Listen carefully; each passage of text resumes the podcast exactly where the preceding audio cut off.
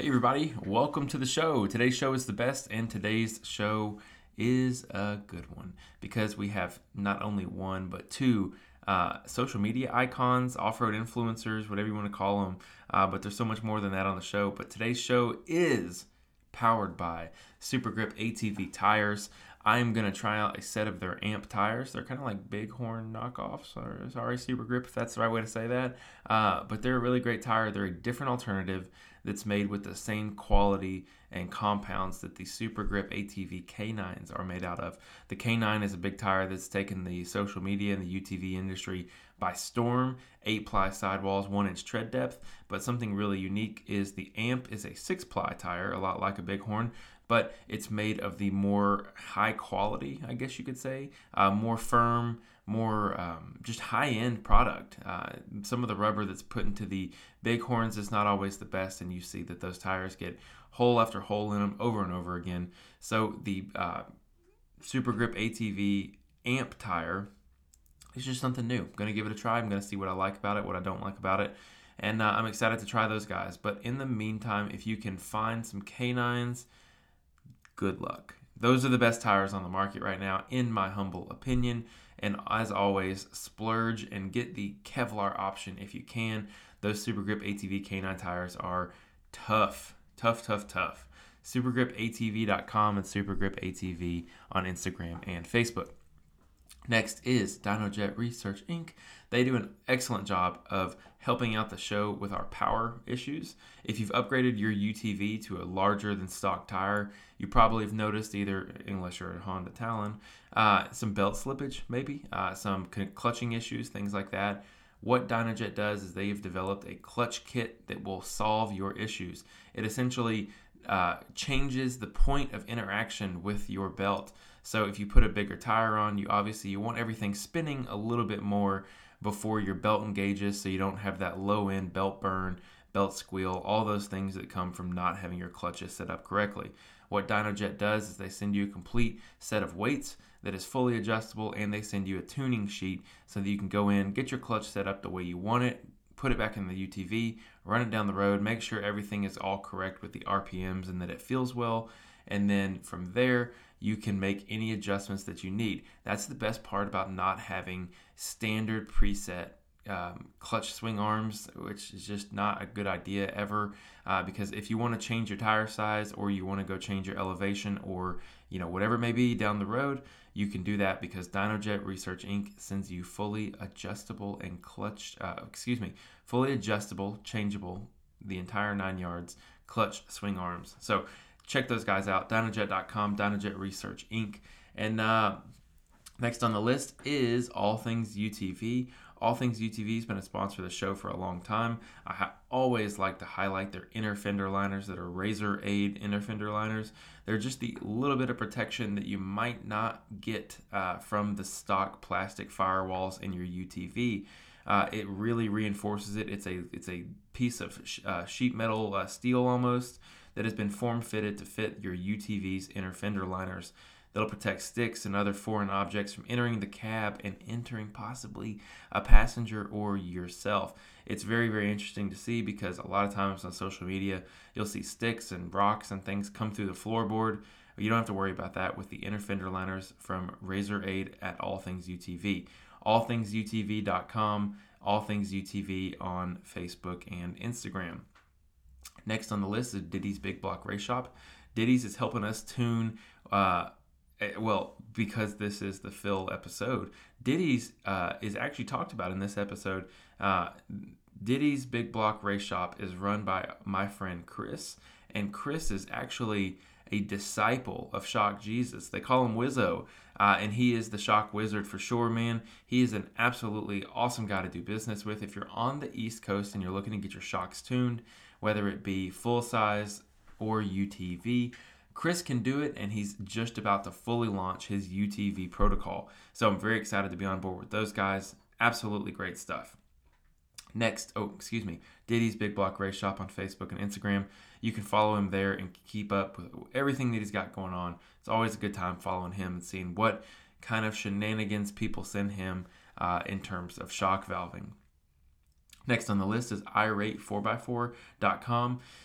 The good old days of forums uh, seem to have passed, but iRate 4x4 has brought them back. I was on this very morning doing some little bit of searching, looking at 4400 builds, looking at Ultra 4 guys who are, you know, doing this, doing a little bit of that. There's also a ton of information on side by sides, towing, trailers, everything you can think of. I've actually been looking at getting a nice enclosed trailer. iRate4x4.com is a great place to go because it gives me a chance to go through and basically do virtual tours because people who build out their trailers they'll post build threads and they'll do a number of different things. And uh, it's really great you guys. I really really enjoy going on there because i get to see someone's you know linear year worth of content that they've put on the forum and i can absorb it in a matter of minutes. Irate4x4.com i-r-a-t-e4x4.com uh, join, make an account, post up, and I'm sure you'll find a community that will welcome you with open arms. Next on the list is Infinite Off Road. Infinite Off Road has been with the show longer than anybody else. They give the show listeners 10% off of the entire website. They're having a huge Black Friday sale, which is going to be way better than 10% off. Um, but if you're Jeeps, buggies, whatever it may be, they have light bars, light pods, wheel rings, whips, rock lights, whatever it may be. I think their rock lights are 30% off for, in, for uh, Black Friday, FYI. That's a really good deal. Glad to have those guys on board because they have one of the craziest customer service packages known to the off road industry. A 25 year you break it, they fix it warranty, even covering accidental damage. Uh, it's pretty wild. I've I have seen that warranty be cashed in. I've seen it. It's painless. All kinds of different things, uh, good wise to say about Infinite Off Road infiniteoffroad.com, code word rocks at checkout for 10% if you miss the Black Friday sale. Okay, I'm going to butcher his name because it's been a couple days since the interview. Phil Lick- Licciardi is on the show today. Phil, I hope I did that right. Uh, he is obviously Shock Jesus. He is the man behind Liberty Mountain Fabrication. Uh, and on today's show, we have a special guest. We have Doug of the famous Doug's Axle story uh, that Phil helped go viral. Uh, guys, this was a good one. I, I wish I had had more time. Um, we had a little bit of a scheduling issue uh, just in terms of making everything work on the day we needed to make it work. So it's only uh, about an hour, but it's a really great content or a really great action packed episode. So without further ado, Phil Licciardi from Liberty Mountain Fabrication. Get a drink and gather around. Let's talk drivers. Let's talk rigs. Let's talk skill. You've got the best of the best in the off road racing world. Have a seat at the table with us and let's talk about racing on the rocks.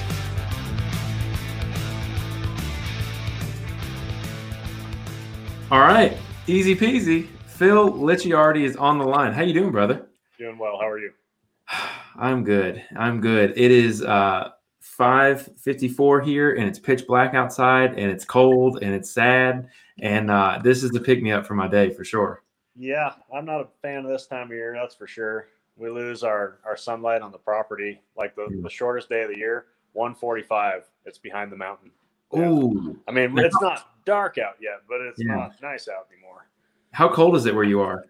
Uh it's you know it changes every year. Like it, we we got 15 inches of snow last week and then this week it's all gone and today was 65 degrees. So oh it's i mean it, it could be zero it could be 70 you know now you, you're, you're southwest. What state are you in?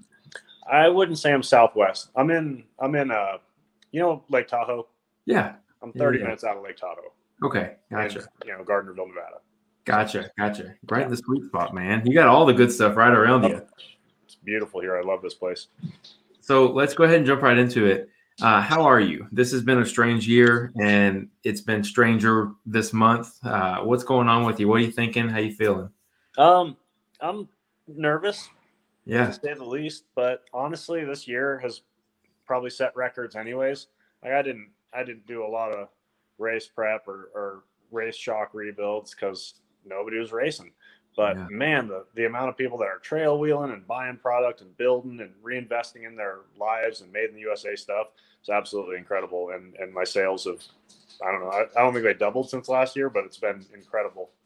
So and what do you sell versus what you like maintenance, I guess, or shock tune rather? Everything. I mean, I sell I sell all the brands. Well, I don't sell uh, FOAs, and I, I don't sell ORIs. Not not because I'm an ORI hater, just because they don't they don't do what I'm trying to make vehicles do. I'm not much of a rock slow rock crawler guy. I want Mhm. things to go fast and ride smooth, all that nonsense. So you know, Radflow ADS are my two primaries. I sell King and Fox. I deal with Sway-A-Way stuff if I have to. Um, Bilstein is coming back to the aftermarket. They're they're getting um, ramping back up to do things that they used to do maybe call it 10 years ago. So Mhm. that's interesting. Uh, Icons always out there and making a great product. So whatever I get my hands on with with COVID times, that's been the weirdest thing is like being able to actually get product. So Mhm. whoever has something on the shelf, that's what I'm typically after to to keep people from having to wait forever for anything.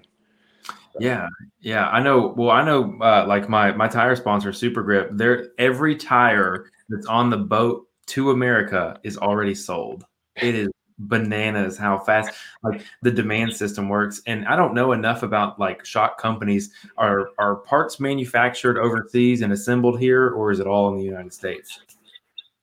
I would say 99.9% of everything that I sell is manufactured in the states Mhm. completely from raw materials and Wow. and that's the kind of people that I want to support. Yeah, man. Yeah, So- that's really really great. But Uh, where are the raw materials from? I don't know if they're pulling them out of the ground here, pulling them out of overseas, but at least they're you know starting with a block of aluminum or a hunk of uh, of chromoly from wherever it is, but they're they're doing everything with it from there.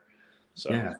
Yeah, that's awesome, man. Uh, so I know that you obviously this has been a crazy time during the political landscape and all that kind of stuff, but it looks like, and again, this we're still in the projection era for people who are going back and listening to this.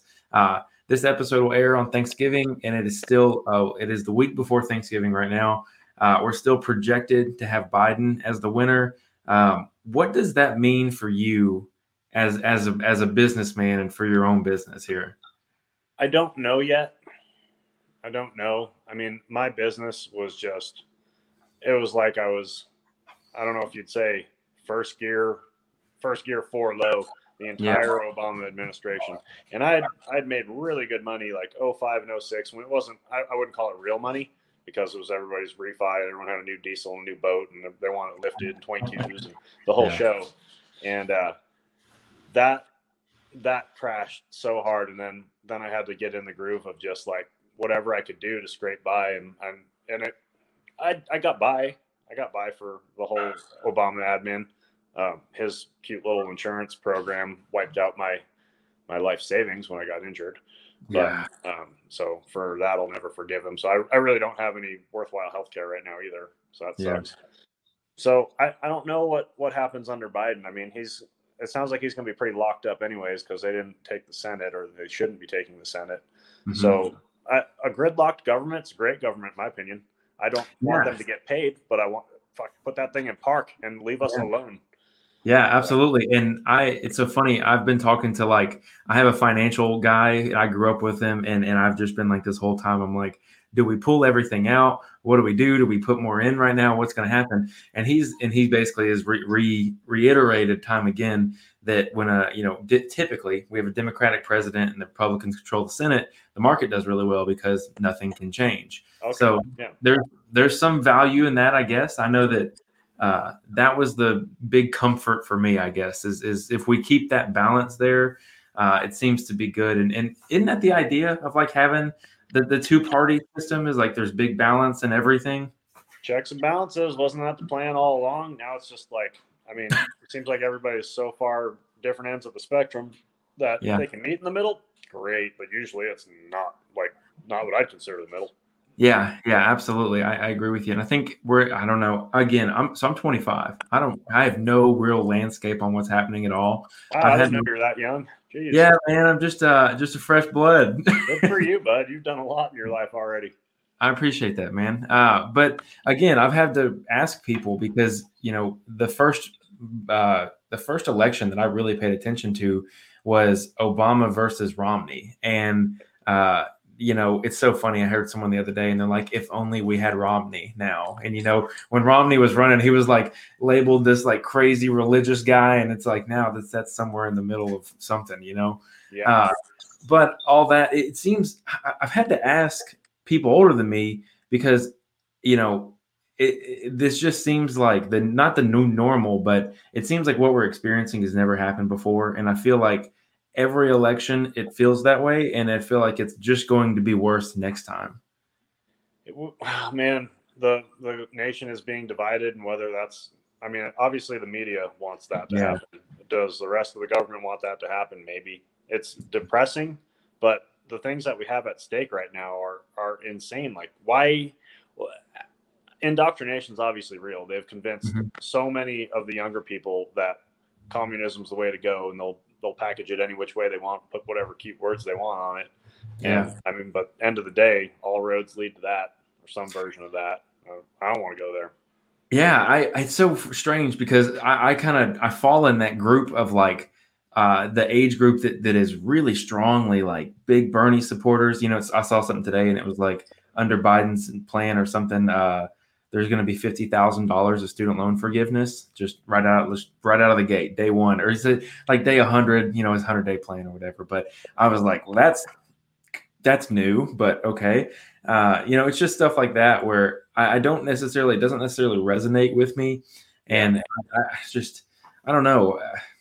There's a lot of guys. So I'm in Tennessee. There's a lot of guys around here, people my age, went girls who are, who are really fundamentalist, I guess, more traditional on, on things like that. But um, I definitely have friends who maybe, you know, lean left or really hard left or the super loud left.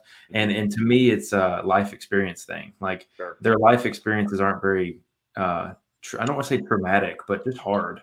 Uh, I told I told someone the other day, and I'm going to shut up about it here in a second. But I told someone the other day, I was like, they got their panties in a bundle about you know they thought Trump was going to win and they were all upset and tore up. And I said, you know, if you're if you're this upset about it, why don't you? I've been practicing jujitsu. Why don't you just fight me and I, and it will pull you back into reality.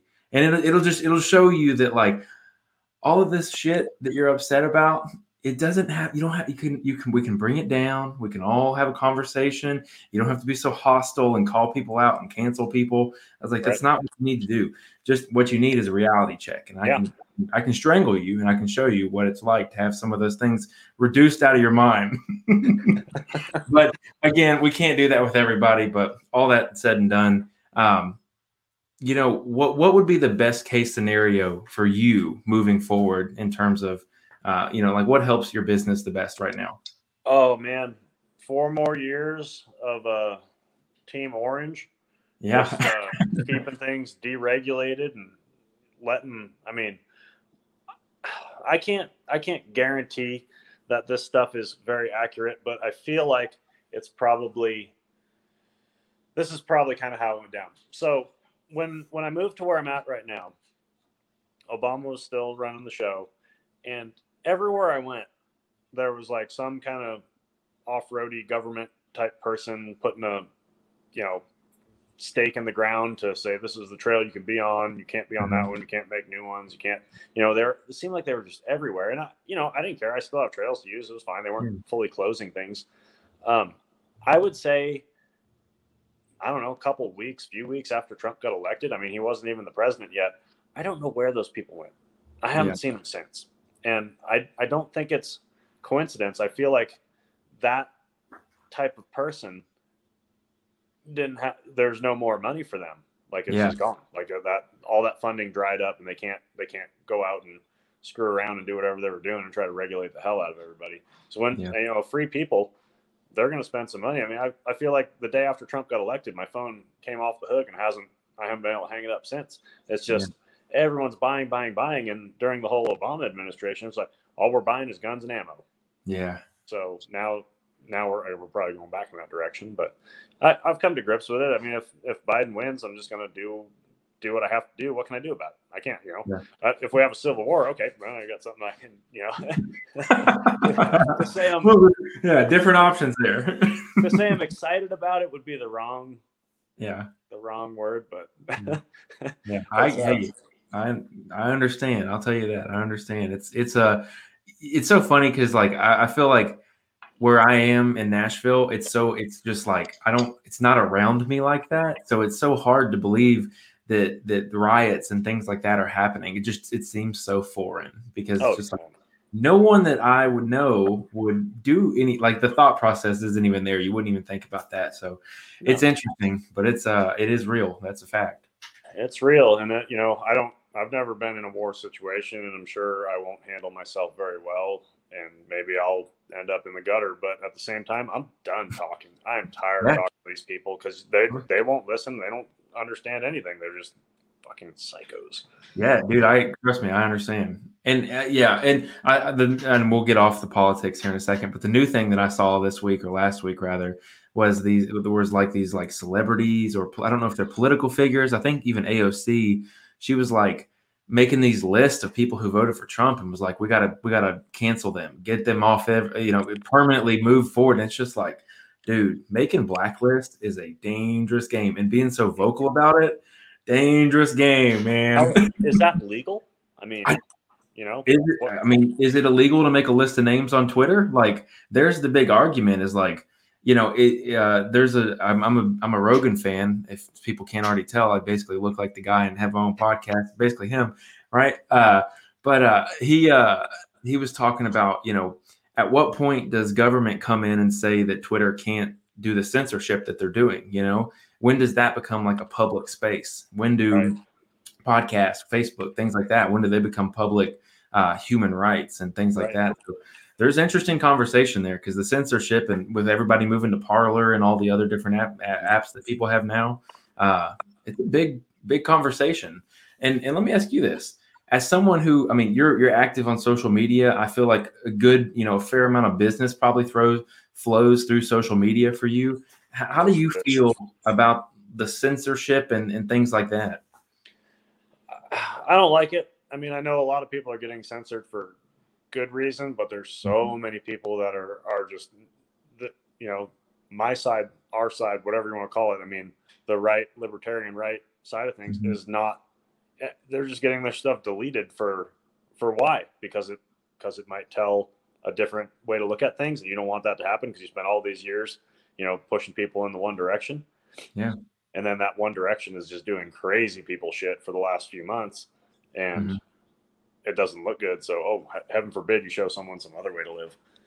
Yeah, absolutely. And and again, I think the fundamental point of all of this is, you know, you got to be able to at least have a conversation about things we disagree on. I think that's right. where a lot of this has just gone awry. I mean, dude, I mean, I've seen some of the Facebook battles that people want to get in on your Facebook post. Oh, right, dude it blows my mind. Just, I mean, it's like, you know, one thing and then boom, it's like war instantly. It's really, it's really something. But, anyways, like I said, we'll, we'll move past that.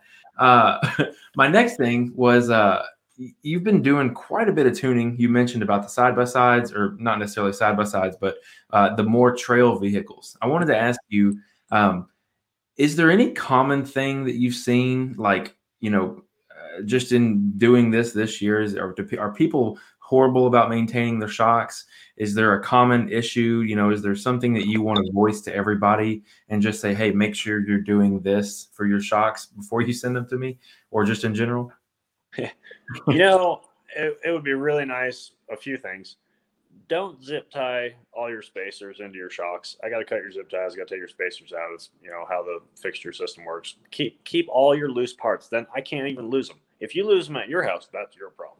I like that. but if I don't, you know, and and clean your shocks. That'd be mm-hmm. fantastic if you actually like took a minute, pressure wash the stuff before sending it me some oily, muddy, you know, pile of s.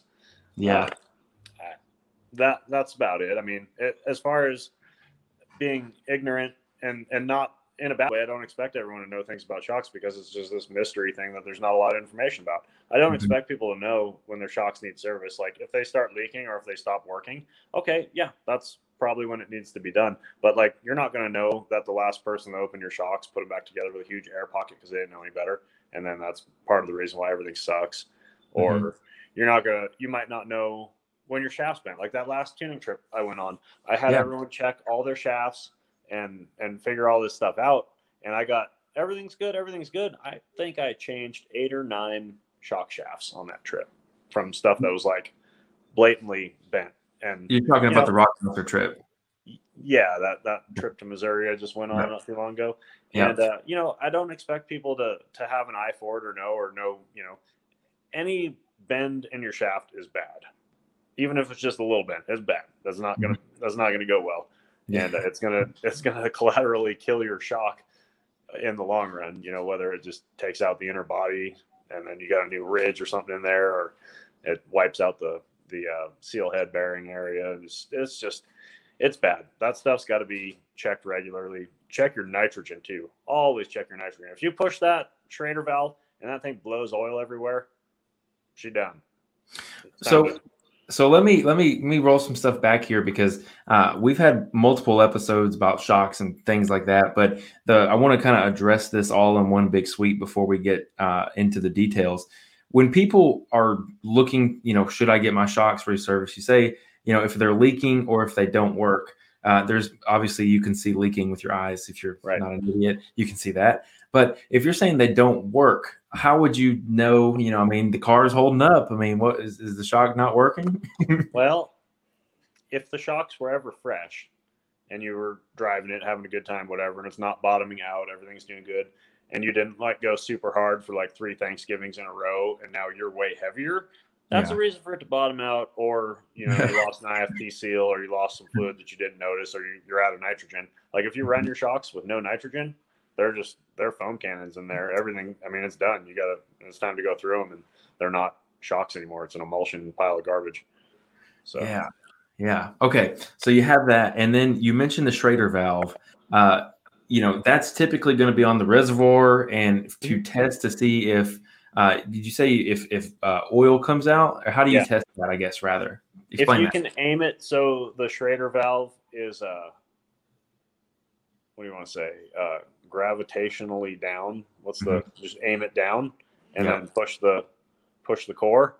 If it blows fluid everywhere like a pretty fair amount of fluid you you lost your ifp seal ifp ifp is the internal floating piston inside Mhm. that reservoir and it's got an o-ring on it and that o-ring needs to stay charged all the time. Like even if you if your shocks show up from let's say king they ship a lot of shocks discharged.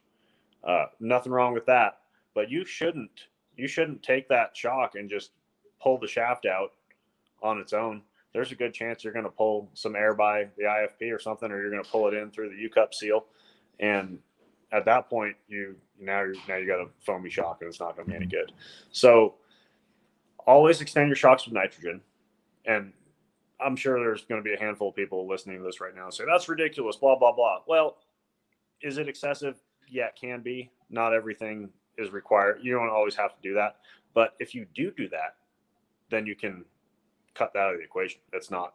It's not going to be a problem. You're not going to introduce air to the body of your shock by extending the shock with nitrogen. Yeah. So essentially, what you're saying, and just to reduce this down, because I'm sure there's some guy listening, he's like, I don't know what the hell is going on. Uh, so on the actual, you have the coilover, and then you have the reservoir, which is like the little piggyback attached to it. There's Yeah. a little silver like nipple on there. And if you take, if you were to take, like for example, a screwdriver, a knife, something like that, and and compress the uh, the inner piece of it, if oil comes out of there, bad news. Yep. And then whenever you get a new set of shocks, you use the brand King, for example, and they ship to you where they're fully compressed in with no coils on there. You know, the shock is completely what would be bottomed out. Instead of grabbing the bottom of the shock and the shock body and pulling it apart with your hands or a mechanism, using nitrogen to actually load the shock and push the piston out of the shock is the correct way to do it. You got it. Even if Okay. it's just five pounds of Yeah. pressure, whatever it is, just to just to keep a positive charge on that IFP O-ring and keep pressure on on the U cup seal, if that's you know the brand we're talking about. Sure, that sure. that stuff's super critical. A lot of people like they just won't have nitrogen in their shocks, Mhm. whatever brand it is. Like you know, let's say you get some extended Foxes or or some Radflows extended compressed, whatever. Let's say you get those, you discharge them and you're installing them on the vehicle and you know checking full bump and cycling stuff, and your shock starts leaking. Mhm. That's bad. Um, Yeah. The reason why it's leaking is you don't have a positive charge on the IFP. Therefore, it's not applying pressure to the fluid. Therefore, it's not applying any pressure to the, the actual oil seal on the shaft. So it's just going to maybe start finding its way out. Will you be able to fix it by charging it? There's a good chance, as long as everything's new and you like weld all over the shock shaft or something, or or weld through the shock and tear up the seals with a, a new a new sweet mark on the bearing in the shaft. Oh gosh, dude. What's the worst thing you've seen? And and someone sending you your shocks, and you're like, this is just the most clapped out setup I've ever seen. What do you got? I oh man, I, there's one that comes to mind immediately, and it I can't say it's the worst. I mean, I've had so much just terrible, terrible stuff come through, but this one guy had a pro fender shock, which that's fine. There's nothing wrong with pro fender. It's perfectly perfectly fine piece of equipment. But when used as the ground clamp for your entire build, like I don't know what dude did. He like clamped the thing on the axle and built an entire chassis through the shock. Like Yeah, I- the the weld marks on this shock, like just from the electricity running through it. I I'd never seen anything like that. Like every bearing was smoked, the shaft was destroyed, the the rod bearing was pretty much melted away, and the the um, uniballs and everything, everything was just. I was like, dude, there's no fixing this thing. Wow. So bad idea to uh, to build off the shock for sure. Uh, Yeah. So I, I wanted to ask you because you you you gained a new level of I guess I don't want to say popularity, but like signature move, and and that's with the Jeep shock tuning that you've done. You guys had the four door JK uh, with the you know I think you guys ended up putting 40s on it, or you guys still Yeah. have that JK? Yeah, yeah. yeah. still have that one. Yeah. So you've got the JK. Uh, tell me a little bit about that tuning, and then I want you to tell me about the Gladiator, how that car's been for you, and the tuning on that, how they differ. All right. So the JK was a bit of a process. We started with uh, just regular uh, single stage Foxes with a really bitchin' Synergy manufacturing long arm system. I mean, it's all all bolt on stuff. Everything everything was really. Come on in. We have a special guest. Doug's here. We have a very special guest on the show, Very, very This special is, guest uh, coming in right now. Doug I don't know if he's Evans. ready to go if he wants to get a beer. That- Okay. you want to sit down right here? So we have uh, uh, uh, Doug. I'll actually uh, I'll let you introduce yourself here, if whenever you uh, make your way over here. Let's see. am I- Nope. There we go. How about that? Hey, how's it going? I'm Doug Evans. Here, Uh, what I'm gonna do. I am uh, the guy who raced the Dirty Money racing car for a few years, number 4457. I'm also the same Doug from the Doug's Axles incident that uh, my friend Phil here kind of made a little famous. Everybody's good with that. Yeah, I would I would say that uh, fame is is probably an understatement for that event. Uh, Doug, I was just sitting here talking to Phil about some Jeep shock tuning, um, but we're gonna, if you don't mind, Phil, we're gonna derail just a second. Uh, Crash this Doug, train. I, I. I want to hear the story because you know we have the bits and pieces and we have the general arc, but I mean, fill us in on what happened and the timeline and all the crazy events up to right now and where you're at today. Right. Well, uh, you know, when when I first called Jim, I I liked the idea of his product as far as the high pinion 14 bolt axle went. Um, you know, we've been using a 14 bolt in the back of the old race car with with some pretty good luck, and um, I liked the idea of, of rotating that and, and making it high pinion, and that that's the main reason I called him. So at the time, he was just trying to come out with this stuff, and he didn't have, according to him, he didn't have the production really online yet. Um, so it was kind of I was stuck in this waiting game, and you know for a while I was cool with it because I wasn't in a big hurry to build this new car. It's a Legends car, um, and so so things kind of rolled along. Uh, I don't know. I think eight or nine or ten months went by, and then you know it finally got to a point where it's like, hey man, you know we really need some axles. What can we make work here?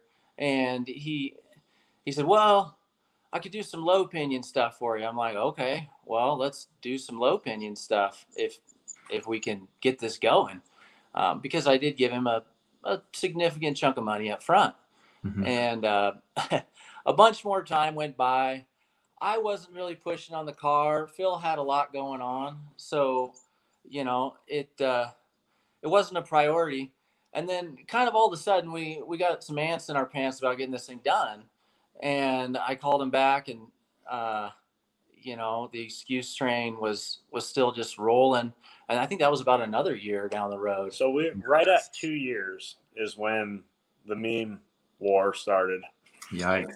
Right at two years. He was he. I think the final straw was he he wasn't going to take any more money. Right. He already had that big Mhm. chunk of change, and he was supposed to build you the finest low pinion 14 bolt rear, all the bells and whistles, dressed out with the truss, the whole show straight dialed, and then we waited months for that, and nothing happened. And he started ghosting you. Then he started ghosting you, and we said okay. And I was like, Doug, can we Well- release the dogs yet? the, the other thing that happened was is some other people started coming out of the closet on this and, and Mhm. saying that this you know they were experiencing the same thing you know they put money down not getting their stuff and that's when when phil uh, released the dogs as it were told you know just basically told the truth about what was Yeah. going on so everybody'd know so no you know other people wouldn't get screwed by this guy right? Um, and he had the audacity to call me up and say hey like can you make phil stop? And i i said you know i've known phil for a long time. He's one of my good friends. No i can't make him stop i was like you want to know how to make phil stop pay me back Right, or get me some product straight Yeah. up. it's it's, it's that simple and uh to this day uh you know and he he says well this could put me out of business and i'm just sitting there chuckling going then good Problem Yeah. i hope it puts you out of business or you paid me back Yeah. and uh you know i don't know who's still buying stuff from that guy He's out of business now. Last I heard, I think Well- he's finally closed up shop. good but that, uh, that shop. he he never did pay me back i never asked phil to stop because i knew he wasn't gonna anyway Sure.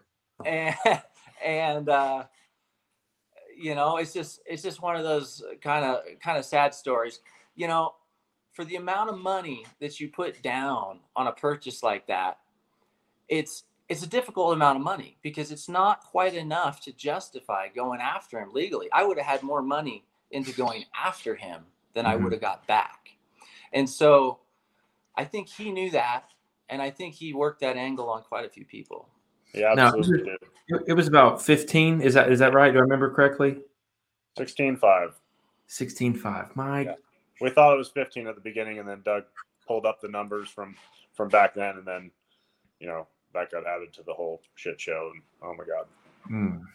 Well, well, let me let me be let me be one of the voices of the dogs. Uh, you know, first off, that sucks ass. First things first. Uh, number number two.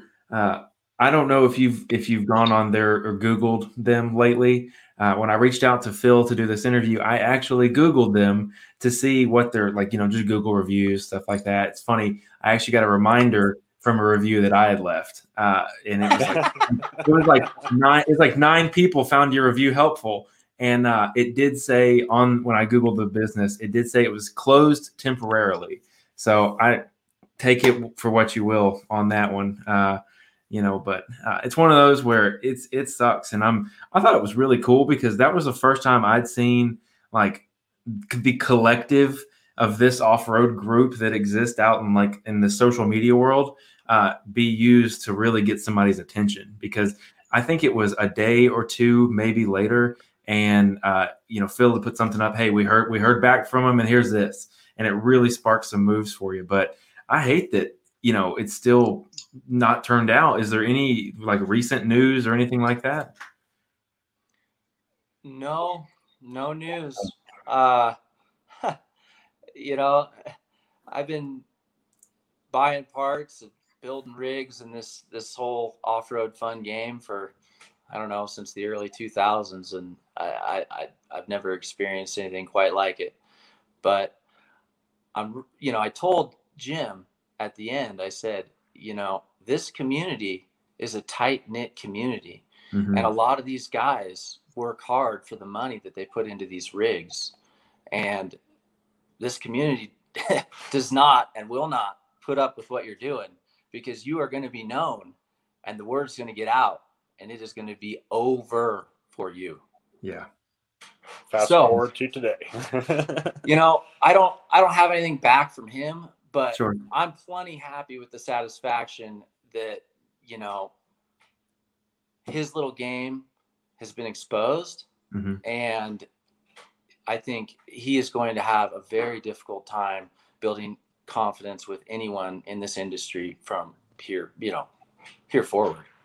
I yeah, I would. I I would have to agree with you, and and you know, you, you think to yourself, well, what does someone like that do next? And you know, the, when the entire industry is it was was uh, witness to what happened, it's not good for you. I'll tell you that it's not. It's it's not a good thing. Yeah, and I don't know if if it was a rob Peter to pay Paul situation. I'm sure it was. I'm sure he took my money and used it to kick a couple other jobs out the door. You know, Sure. for a while I wondered, am I not uh, you know, cool enough? You know, he's trying to keep his bigger name customers happy or whatever. Yeah. Um, and and kicking me down the road. At, at the end of the day, you know, I, I still never got a clear answer from him on that.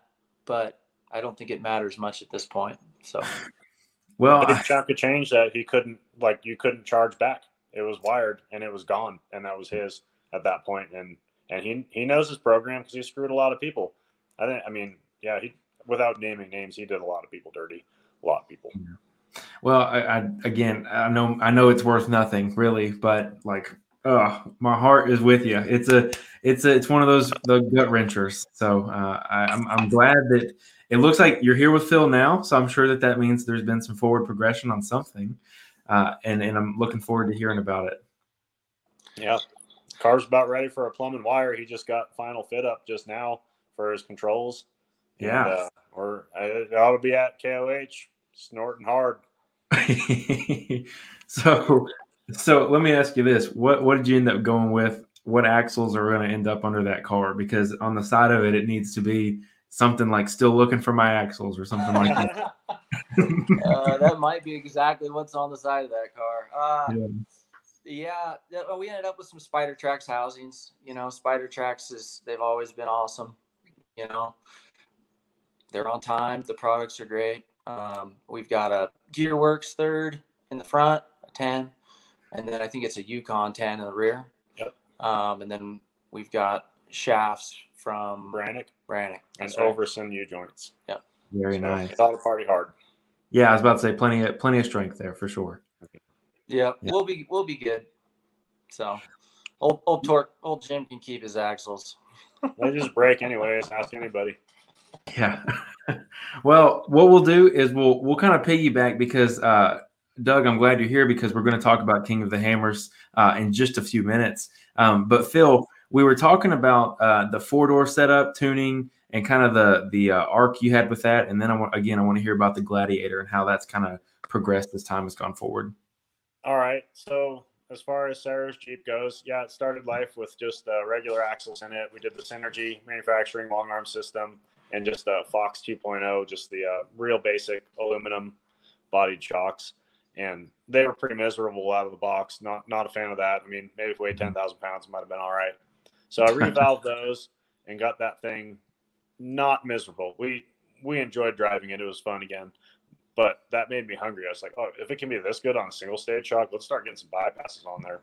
So I had Mhm. sold some Radflo two tube bypasses in the past, but they were a small tube, and uh, Radflo hadn't quite seen the point of a big tube, so he wasn't initially willing to make them. I was like, Mhm. hmm, no, we're gonna need to put some big tubes on. If it flows too much, we're just gonna close the tube more, right? He's like, Yeah. Right, good point. So got got those on there, and oh my god, even out of the box, the thing was just ridiculous. So we did some more tuning and some more tuning, and then uh, put one tons and forties on it, and felt like we went completely backwards. Like, oh my god, thing's garbage. Drove it for I don't know a couple months like that before I got off my ass and revalved them again. And after a couple of revalves, we got that thing a lot better than it even was when it was on half tons, which doesn't make any sense. Um, yeah. got those sold to somebody recently to help fund the uh, three tube program. So now we've got three tubes on it, and I haven't had time to put bump stops on yet. hmm But between three tubes, uh, rear sway bar with an anti rock, and limit straps and all these things, that, I mean, the thing's just going to be insane when I actually sit down and, and get it right. We're going to be completely out of motor. Um, and I'm I'm stoked about that. I'm building another one just like it here right before King of the Hammers for Dan Wyrick, um, another Yeah. racer. So he's he's gonna have a mirror image JK, but his will have all the cool shit like right now whereas I just don't have time to do upstairs. So, uh, and the Gladiator, Yes. the Gladiator, uh, we prototyped three tube ADS shocks off of the JL, which I ended up putting on my Gladiator also.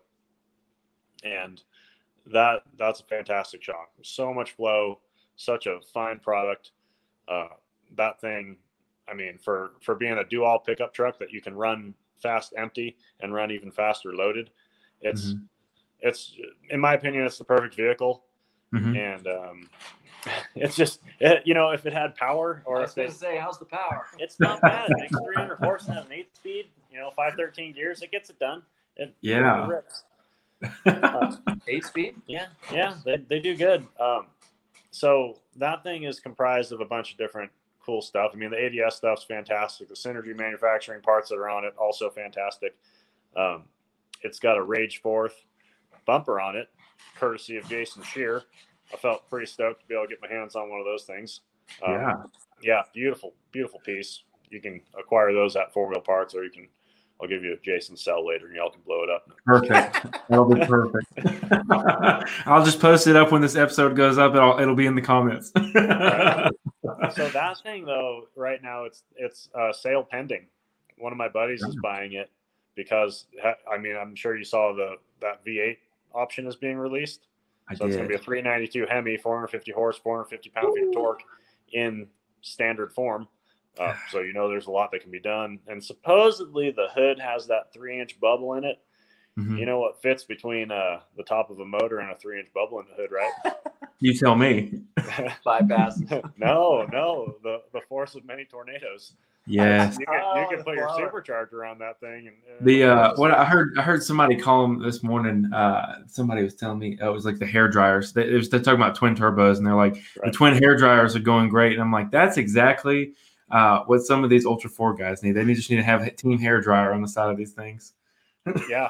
So so probably the only other 48 car that's going to be making power like Doug's car is Mhm. is Chuck Crossland, and he's got twin turb skis on his right now, and it's supposed to make somewhere in the in the realm of 850 to 950 horse. Dang, dude. Dang, dude. That's And so they- much these cars are like identical. They are identical, and it should be. I mean, it's going to be down to the drivers. This, this is going to be some. I mean, eh, Chuck, Chuck, love you, buddy, but you end up upside down all the damn time. So we're gonna You can't fix that, right? Yeah, yeah. That you can't. Uh, Right, right. I think I think Chuck did win, um, or he's about to win the race to finish the car because his is almost driving right now. So that's pretty, Yeah. pretty exciting. But Doug's is some wires away. I was about to say if if that counts for points, I'm sure it's something. But uh, we'll see what happens on race day for sure. Uh, I, I wanted to bring something up though that you mentioned, and, and I was actually going to save it because I want to talk to you about tuning for the uh, tuning for the big cars. But you mentioned, you know, as you went through the progression of the JK, you went from uh, just a, a bypass to uh, two tubes, I think you said, and then ultimately landed at a, at a shot or a, a bypass with three tubes. Can you explain just briefly the differences and why uh, more tubes is better? So it's all flow.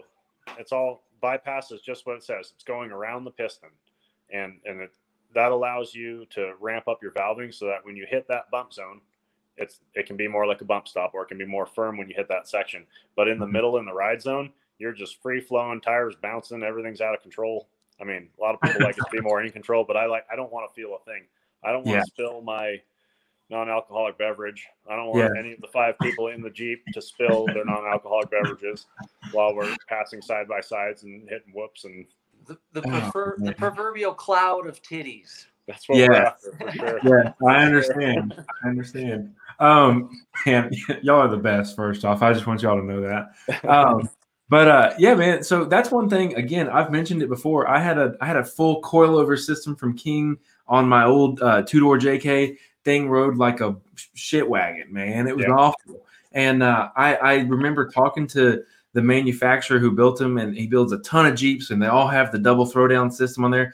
And he was like, "Yeah, it should work great for your application." I was like, "This is crap, man. This is so bad. Right off the shelf." And uh, I ended up actually getting rid of that car because I was like, I was just done with all the issues and whatnot. But seeing what your machines can do, what your Jeeps in particular can do, it really makes me reconsider uh, not buying a Gladiator because I, I, think, I mean, you tell me, especially with the new uh, V8 option, can a can a Gladiator pull a decent amount? I mean, a side by side, that's really what I want to pull, or a side by side or two, maybe. So, do you know who Alex Hardaway is? Yeah. Sounds familiar. 40, 481. Uh, It's got 37s on it. Yeah, so so he he towed just this weekend from sea level at the freaking ocean all the way up to Rubicon his YJ, and his YJ has to weigh clicking on 5,000 pounds. So it's wow. a flatbed trailer that probably weighs 1,500, 2,000 pounds, and it weighs 5,000 pounds. And they the one that I have, I don't know what his is rated at, but mine's like the max tow or tow max, whatever they call it. It's mm-hmm. rated to pull 7,600 pounds. You ain't going to catch me doing it. I ain't going to do it. A lot of definitely, weight. Definitely not going to pull it all the way to the mountains. That just pulled up, you know? So yeah. it's, uh, I mean, balls of steel to do that. But he yeah. did it. I mean, he got all the way up there and all the way back down. And I, I mean, I can't say enough about it. You got that transmission. You got no engine braking power because – it just doesn't make any compression or have anything to back it. But yeah. you've got brakes for. I mean, the brakes on mine are crazy for yeah. stock brakes. I mean, the thing the thing stops like Sarah's one ton JK with Ram 3500 brakes on it. You know. Yeah, so. man. See, that makes me. It makes and, and again, the, the Gladiator's a little bit more pricey, all that kind of fun stuff. But if you can get a, a, a car or a Jeep or whatever you want to call it that truly can do a little bit of everything, there's something to be said for that for sure. Uh, sport the dual sport rig, man. It does yeah. so much more versatile. You know, yeah. I had hardcore trailer queen rigs for years, you know, and you just use them every once in a while when you go to the trail. Mm-hmm. But now I've, I've, I've, I built a, a TJ on one tons and 37s, and it's got a six liter with a blower in it, and it's 600 plus horse. I drive that on the road, and I use it so much more just because I can go wherever I want. It's yeah. yeah, I'm about to say you guys are big power only. I like it. um, but okay. So what I want to shift to now is more of the race side. And before we get into the West Coast cars, uh, I want to come back and talk about what you mentioned earlier about your trip to Missouri. You came out and you tuned with a bunch of rock bouncers. And uh, this one of the sponsors of my show is actually Chris from Diddy's Big Block Race Shop. Oh who, yeah, yeah, man. He's dude. He's the best, man. He's one of the absolute best. And uh, it's so funny. I called him up uh, after the Southern Rock Racing Series finals, and we were on the phone because we were talking. Uh, we were talking about doing something, some kind of shock tuning thing for a setup that I've got going right now. And we got on this. I got on this tangent. I think I was like, "How did you meet Phil?" And he was like, "Man, he took a gamble on me." He's like, I just texted him, or I forget. He said he messaged you or called you, and he was like, "Hey, man, I just want to come do this." you know, is it okay if I basically like job shadow you? And and you were just like, okay. And he said that gamble you took on him, you know, it changed his future obviously very drastically because that's what he does now, or is about to do full time. Right. But uh, tell me a little bit about that. What made you just say, yeah, like come come learn with me, come be with me? So I met him at AOP last year on my April tune trip, and he was with you know a lot of people that I hold in very high regard. I mean, I, mm-hmm. I love everybody down there. They're just fantastic people. And, and the group he was with had, had, they always take care of me. They, everybody's straight up with me and, and I just have a ball with them. So I can't, I cannot service the whole East Coast. I can't do it. And I wasn't sure, like, I wasn't going to make him join my business and go through all this different bullshit. And I mean, I knew I was throwing away a huge chunk of my market, mm-hmm. but he, um, the the only rule we have is he just buys stuff through me. Yeah. So, you know, and I and I give him a discount and he, you know, he can make a little money and I can make a little money. And goddamn, hang on, we're about to sort out our. For those, for those who aren't uh, for those who aren't watching the, the video version, the camera's having a little bit of issues here.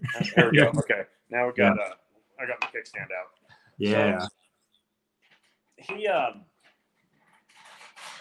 he just said all the right things when I saw him at AOP, and I was like, all right, man, I'll think about it. I'll think about it because I wasn't quite ready to throw the market away yet. Sure. So when I got home, we talked a bunch more about it, and I was like, you know what, dude?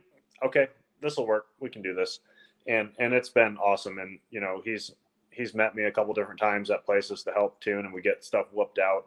And I've flown in, and he supplied all the tools and and work area and everything. Um, once at AOP as well, and and that went perfectly. Um, and then this last time he came and met me in Missouri, and what a lifesaver, man! The amount of work I had to get done to get back on the road when I needed to get back on the road because there was there were so many curveballs in that whole whole situation. Mhm. It it was just a lifesaver, and he's going to come to KOH too, and we're just going to knock out. Uh, or as far as I know, I mean, we, we Yeah. haven't hammered out all the details, but as far as I know, he's come to KOH, and we're just going to knock out work. Yeah, man. Well, I, I I agree. I echo just with you know our experiences with our, us kind of working our deal out. Uh, dude, he's a super nice guy, super great hard worker, and he's doing a good job to kind of develop his own system under under the business that he's getting started. So uh, I bring him up because uh, we did, you know, I called him to talk about some work that we were doing, but we ended up talking about the Southern Rock Racing Series finals, and there was a couple of cars out there that you guys had tuned in Missouri, and yeah, he told me a little bit of stories about tuning them and, and some of the driver, uh, what's the right way to say, it? driving styles, I guess. And I wanted to pick your brain too about how that trip went.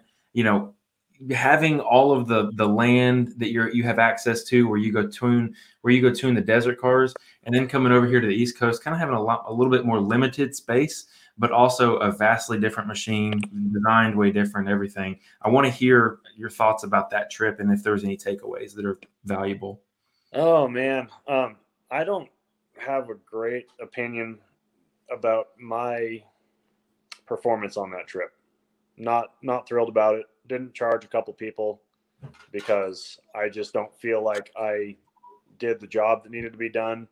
Uh, we we applied the we applied the effort we could and then some to try to get it get stuff sorted out, and we're just like not whether we're not pleasing the customer or whether the vehicle is not pleasing me. I just I couldn't you know I I I don't know if I made a dollar on that trip after all said and done. Sure. but it's uh you know it is what it is. That's it's part of the job. I i don't know. I'm i'm pretty much putting it on chris now to figure out these rock bouncers and make that all work uh, uh, we we had some great results with a bunch of cars and then we had a couple of cars that just wouldn't uh wouldn't come around in my opinion Sure, so sure. Well, that's one thing I bring up is we saw the Southern Rock Racing Series finals. They added in, you know, typically uh, their big long drag race hills almost as their typical race course. But in the past couple years, they've integrated more short course, and uh, I would say peaking this year at the finals. They had like a motocross jump over a like an underpass. They had a couple of whoop sections, couple like little tabletop jump type things. Um, obviously these cars are going to need to develop a suspension program and get some kind of protocol underneath there uh, and, and the utvs have have you know their setup but the bouncers pretty much um, are going to have to rely on chris and i mean a handful of people it's very small but i wanted to ask you really what do you think comes with the, the chassis designs and and do you see the short course having this larger effect on the on the Southern Rock Racing Series than maybe people initially see right now. well if they continue down that road where it becomes more short coursey stuff you're going to see these vehicles start to look a lot more like ultra four cars Seen this before.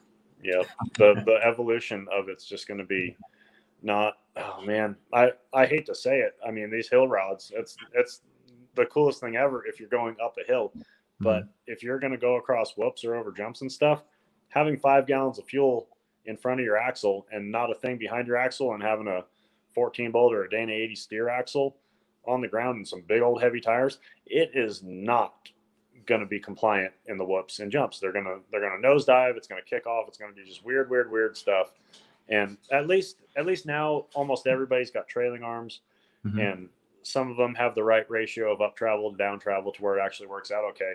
But I think I don't think you're going to see people hanging spare tires, but I think you're going to start seeing fuel tanks behind the axle, maybe carrying a little more fuel, maybe some sort of ballast weight system Mhm. um, at that point, and then maybe a lot of people going away from rear steer. Because man, the cars we tuned that didn't have rear steer, that had you know, damn near two to one trailing arms and twelve inches up travel and ten inches down travel or something like that, they Mhm. were tuning in beautifully for what we were trying to do.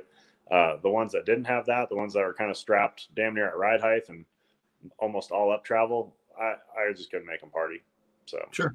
Yeah, it may, I mean, when you really kind of refine it and you sit and think on it for a while, it makes sense. So, I mean, handling just massive, large impacts like that, it's not the most friendly thing in the entire world when the car is slammed to the ground. So, Right. I understand. Um, but that is echoed in a different sense with the preparation for King of the Hammers 2021. Uh, I saw that you are now a, social media influencer. You were on the Light Bright uh, channel doing some Ultra 4 tuning. Very exciting. What was that like? How'd you how, how did that feel being uh, in front of the camera and all that other kind of fun stuff? Uh, I'm good with it. I don't know. I, I don't have a ton of experience, but back in the day when I was doing the sport bike stuff, I, I got to be on some videos and tried to pretend like I could talk without saying a lot of ahs and ums. I've, I've noticed I've caught myself today with a lot of ahs and ums, but it's been a long day, mm-hmm. so I'm not I'm not going to be the most eloquent, articulate okay. speaker. That's okay. But, how did how did the tuning session go with, like that? Because I I don't know a lot about them. I don't really keep up with them, but I from my understanding, they're more trail people who are jumping into the race scene. Uh, how does it go when you have someone like that who comes for tuning? Do they know how to drive the car? Do they know know? Is it is it a learning process altogether? What is it like for you as someone who does this regularly? Well, so you're talking about a couple people that have a pretty extensive background in drifting and racing and just performance driving in general. So mm-hmm. they're no slouches when it comes to, you know, being since it's a man and woman, we're going to say wheel persons instead right. of wheel. so right. uh, they can drive, they can do mm-hmm. stuff. Uh, Kevin was the only one that was driving that day, and Brittany was handling all the media stuff. Uh, great people and and Kevin's going to operate. I, he, I mean, he had a good finish at Moab where they came through. They came through Kansas real quick while I was there, and they're like, "Yeah, you know, Bilstein just got the shocks to assist that and the other, and they were off the shelf shocks. They're, you know, Bilstein didn't have the the time or facility or whatever to to deal with that, so they had a whole bunch of off the shelf shocks that probably should have been run, you know, like you would have been better off if you would have just run the coilovers or just run the bypasses. Like you couldn't run all that valving and all those. So the in the few minutes I had, we just gutted the valving out of the coilovers in Kansas just to loosen the car up as as much as we could in mm-hmm. short order. And it it was enough to allow him to go and I think he got 14th place at Moab. And all he was trying to do was go start the race so he could get a King yeah. of the Hammer spot. Yeah. And, you know, he made some really cool passes that landed on video and just it, it, it was good stuff. So then we when we got out here and we actually got to put some time in the shocks and get that thing, you know, fixing up travel issues, fixing limit strap issues, making it do everything it was supposed to do. I mean, we got it from 30 miles per hour miserable to 65 in control. So, wow. you know, there, there's definitely more on the table and yeah. we'll see if if Bilstein has someone down there that can do it, or if I'm going to do a little more work on hammers. We'll we'll just see how it times out. But it's it's raceable now. It's competitive enough. Uh, coming off of what it had on it, like a Mike Kim specifically designed Fox package to mm-hmm. to off the shelf type Bilsteins, it's it's really good for what it is. That's what it's going to be. You know, it needs it's it's going to need more custom stuff to make a mm-hmm. bomber do. You know, Randy Slawson type stuff. Yeah but yeah. for what it is, it's great. Yeah, well, I think that's awesome. So that leads me into uh, so uh, again, just for those listening uh, tonight or this episode in particular will be a little bit of a shorter episode, but that kind of leads me into my final point, and that's King of the Hammers 2021. What are what are what are you going through right now? Because it's either started already, it's gonna start, and it's gonna get wild for you. Obviously, Doug is here. so it's already started to some degree, but uh, what does 2021 uh, KOH look like for you? I think we started KOH prep this time last year for this year. Uh, it, it, never really stops, man. It yeah. never really stops. Like I, but people are shipping me shocks. Like everyone's confident that King of the Hammers is going to happen 2021. I'm not confident. I think if Biden wins, I think if Biden wins, KOH 2021 is happening uh, because all of a sudden the pandemic is not going to be such an issue. There's going to be a vaccine, and immediately hey. all the all the seas part, and no one has to wear a mask anymore. The economy's back open, and we're back to rocking and rolling. If Trump wins, I'm pretty sure they're going to run this pandemic as hard as they can, and we're just going to be masked for the rest of our lives, and just everything shut down. California's shut down again today, yeah. yesterday, right? Today, yep. they just shut. Yeah, Newsom yeah, just shut down again. Hundred percent lockdown. Guaranteed I'm right behind him because our, our little our little boy Sisolak that runs the state, he sucks his orders directly out of Newsom. what part you can only imagine. Uh, I think I think I saw something on your Facebook today, a little bit more accurate. yeah, yeah. Um, I'm real bitchy about that because I'm pretty sure he won his little election the same way they uh, took it this year too with the, the full election. So I'm I'm pretty salty. Yeah, I, I, can imagine. So you're getting prepped for it. You have been getting prepped for it. Um, there's a very short period of time before it's here. It'll be here before you know it. Um, I've told everyone on the podcast for all the Thanksgiving episodes that uh, February 2021, I will have a sweet little boy uh, coming in to join the family. So I'm excited about that. I won't be there for that one, but I'm hopeful that possibly 2022 will be out there uh, and I'll get to meet everybody. But it's coming Congrats, up. man. That's that's huge. Thanks. I'll uh, I'm gonna give me a little co-pilot. So or hopefully I'll be the co-pilot. You know, so I'm I'm looking forward to that.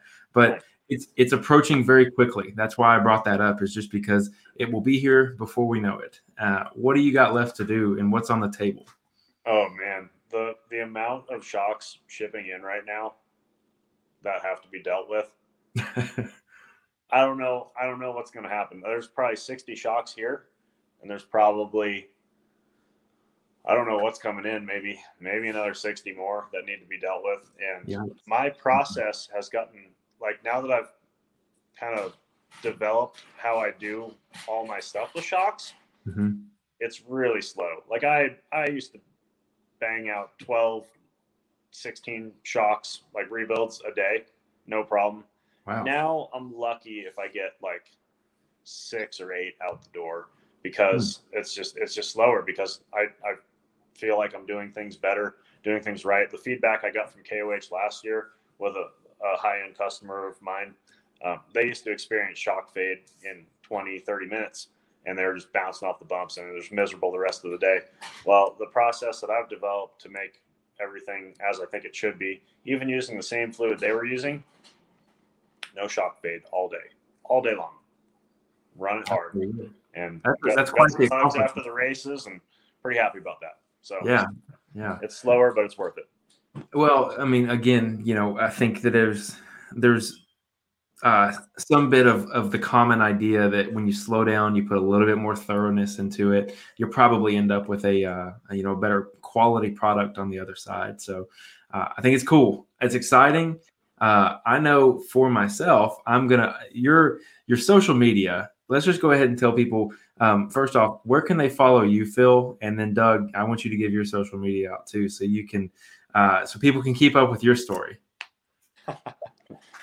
so for me, it's uh, I don't know, man. I don't even know what it is, but it's like it's something like Liberty MTN FAB. There might be an underscore between the uh, MTN and the FAB. On yeah, Instagram would be the Instagram would be the place to follow me. Facebook's pretty much tapped out. It's the the, the friends list is full. Um, have you have you thought about making a business page? I don't know. That's more. One. I oh, okay. for Liberty Mountain Fab. It's just that I hate the format. Dude. I hate the format. I hate the messenger. It's gotten better, but it's still miserable. Dude, even the new one is crap. I'll tell you. So what they did, and I, it's so funny. My wife, she uh, runs an apartment complex. She's a community director there. Uh, Facebook will occasionally throw you like beta tools, and one they put me this week is actually so there's the Facebook page, there's something called Creator Studio, which sucks but And then there's some this new thing called Facebook Business. And it's a link that I'll send you and I'll chop off the racing on the rocks piece of it all. But it has really good analytics.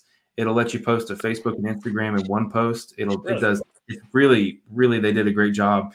And I'll actually put a link to it in the in the description of the post on social media. But uh give that a try because I agree with you. Most of this stuff sucks but Um, but this Facebook business is what I've been using for this week, and it's actually made my life a lot easier. And the scheduling, like the scheduling automatically defaults to your time zone. You don't have to do some kind of funky math to schedule things. It's way better than anything I've had to use so far. Awesome. I'll check that out. Thank okay. You. Anyways, uh, and I, I actually looked up your Instagram. It is Liberty underscore MTN underscore Fab. Okay. Doug, what you got for me?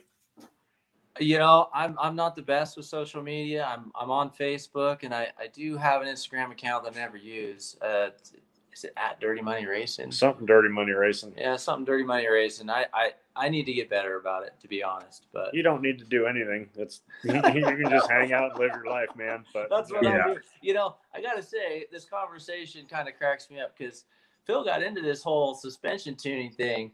We went, we were when we built the first car.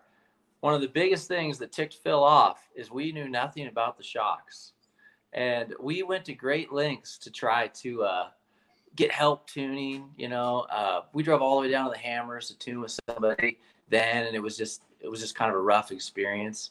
And ever since then, he he's just taken upon himself to learn this stuff to try to bring it to everyone, all the people that couldn't get help before.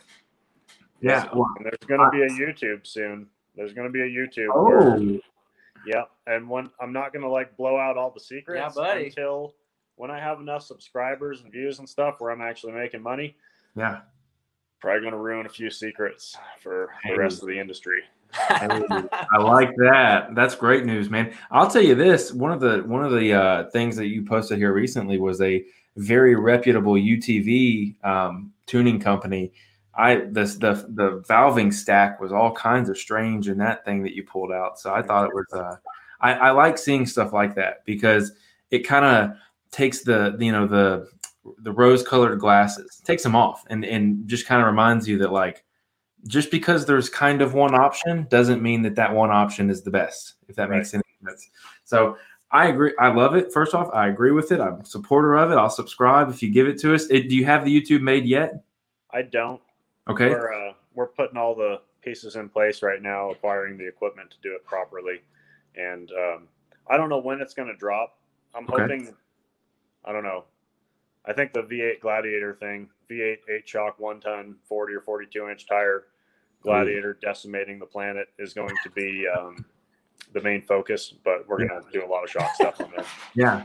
Uh, well, I'll tell you this. Uh, so, because this podcast will air a little bit after we're recording this, um, what will the name of the YouTube channel be? And you'll have to get it tonight so no one steals it between now and then. Do you know? You have it?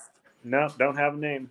Okay. All right. Well, I'm gonna just I'm I'm gonna tell everyone who listens to this in the in the near future, in the long future, uh, we got to go to Liberty Mountain Fab on Instagram, and you'll you'll get it squared away. Uh, Probably but gonna look a lot like that. But yeah, I, I figured it would probably be something along those lines, but just wanted to make sure. And I'll tell you, man, uh, if you if you I don't know, off roaders don't get into it a whole lot. YouTube Live is really great, but um, I was actually running the numbers. It's so funny. I I'm actually a computer scientist is my trade. I write code all day, so naturally I grew up playing video games and didn't see the sun for like 12 or 15 hours a day wow, yeah. just what I just what I did, man. I Yeah. played a lot of World of Warcraft. I re-downloaded World of Warcraft last week to play again to see if I enjoyed it. I love it. It's great. It's a All right.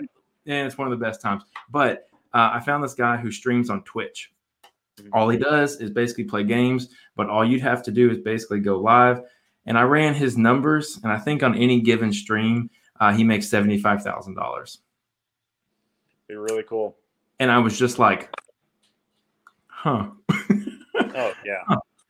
I'm watching the light bright folks like Yeah. like in the on the phone with some mover and shaker in my driveway, closing like huge money deals. I'm like, oh, okay, I'm just listening to that real quick.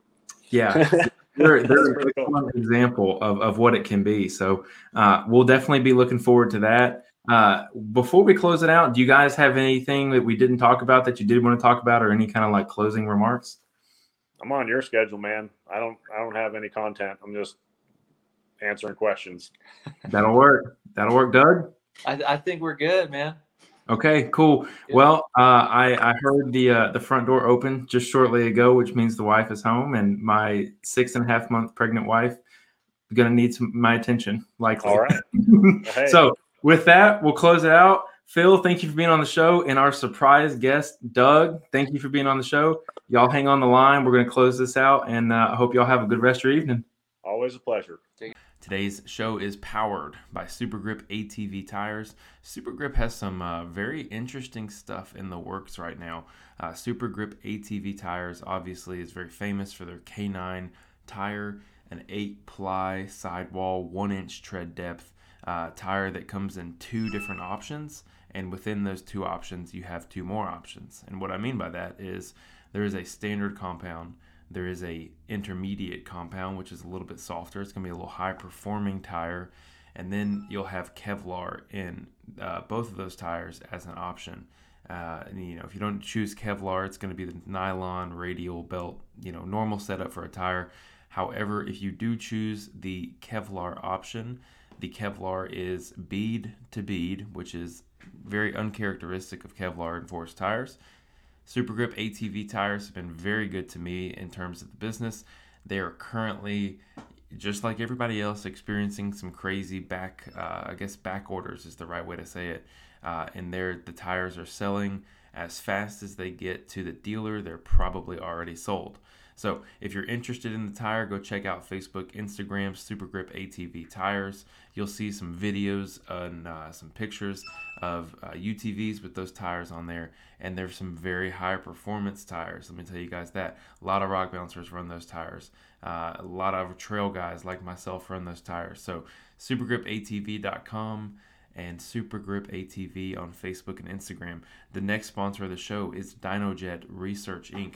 Dynojet is the performance standard for UTVs, particularly when it comes to power delivery mechanisms and clutching. Now, what I mean by power delivery mechanisms is the device that delivers a tune to your UTV. Nine times out of ten, if I'm not mistaken, it might even be higher than that, is a Dynojet Power Vision tuner. Now, what that does is that's just a, a little device, a little handheld plug and play system that Dynojet has made so that you can build your own tunes. You can buy a tune from another third party vendor like Trinity, Aftermarket Assassins, or anything like that. And you can basically plug it into the CPU or the ECU of your RZR or UTV, whatever it may be, and then boom, you've got more horsepower. Now, they also have some solutions to help support those horsepowers, such as uh, bigger turbos, uh, not blow off valves necessarily, but uh, intake tubes, charge tubes, all those kind of crazy things. They can get you pushing a ton of power. I run their Stage 2 power kit, which includes a Power Vision 3 tuner, and it also includes the clutch kit. The clutch kit's super important if you're planning on running a big size tire. But you guys can find them at Dynojet. Uh, let me double check. Dynojet Research Inc. Uh, on Instagram and Facebook, and Dynojet.com.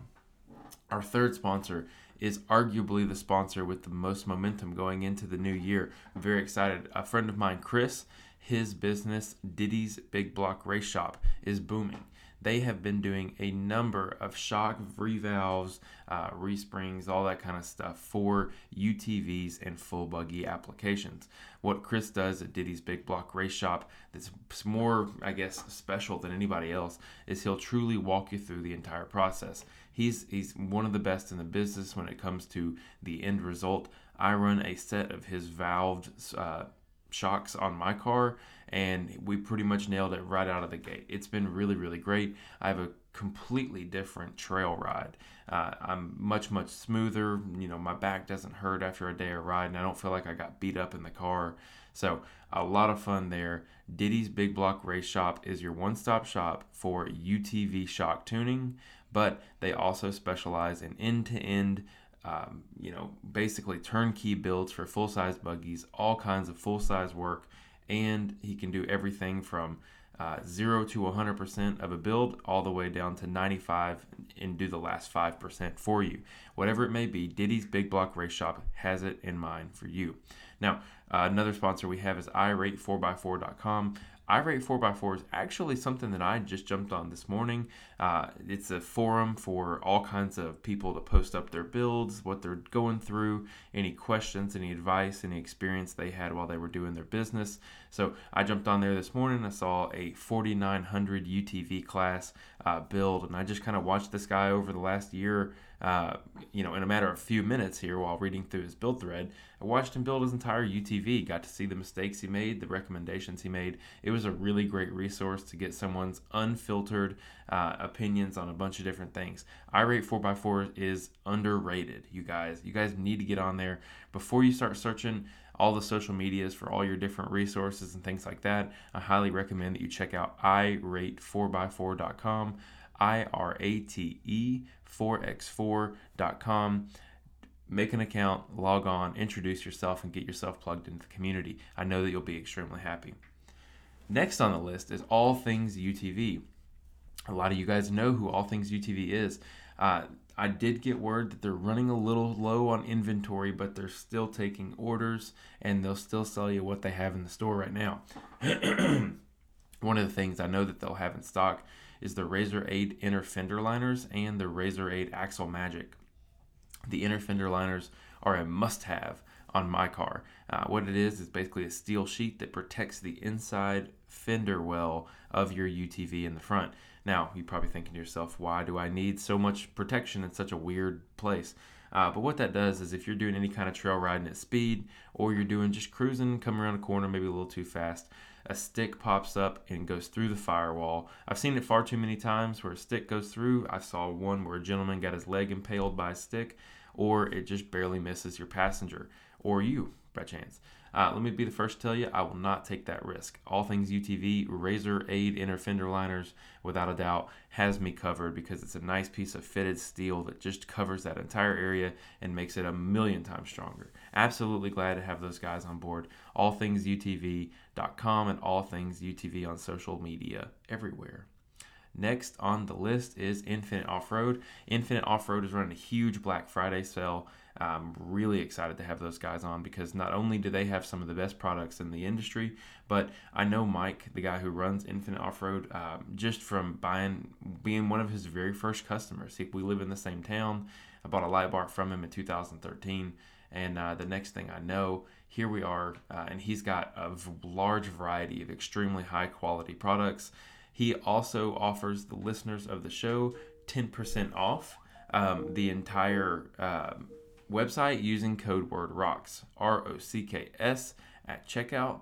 Will get you 10% off the entire website. Highly recommend you check out the um, rock lights that are on sale light bars light pods. There's going to be a lot on sale this weekend uh, for black friday so stay tuned for that also want to give a shout out to our latest sponsor, Axial Racing. Don't really have a whole lot to say about what we're what we're up to, but uh, I can tell you that we've got something really cool coming, and uh, I'm really glad that those guys have jumped on board for the show as well.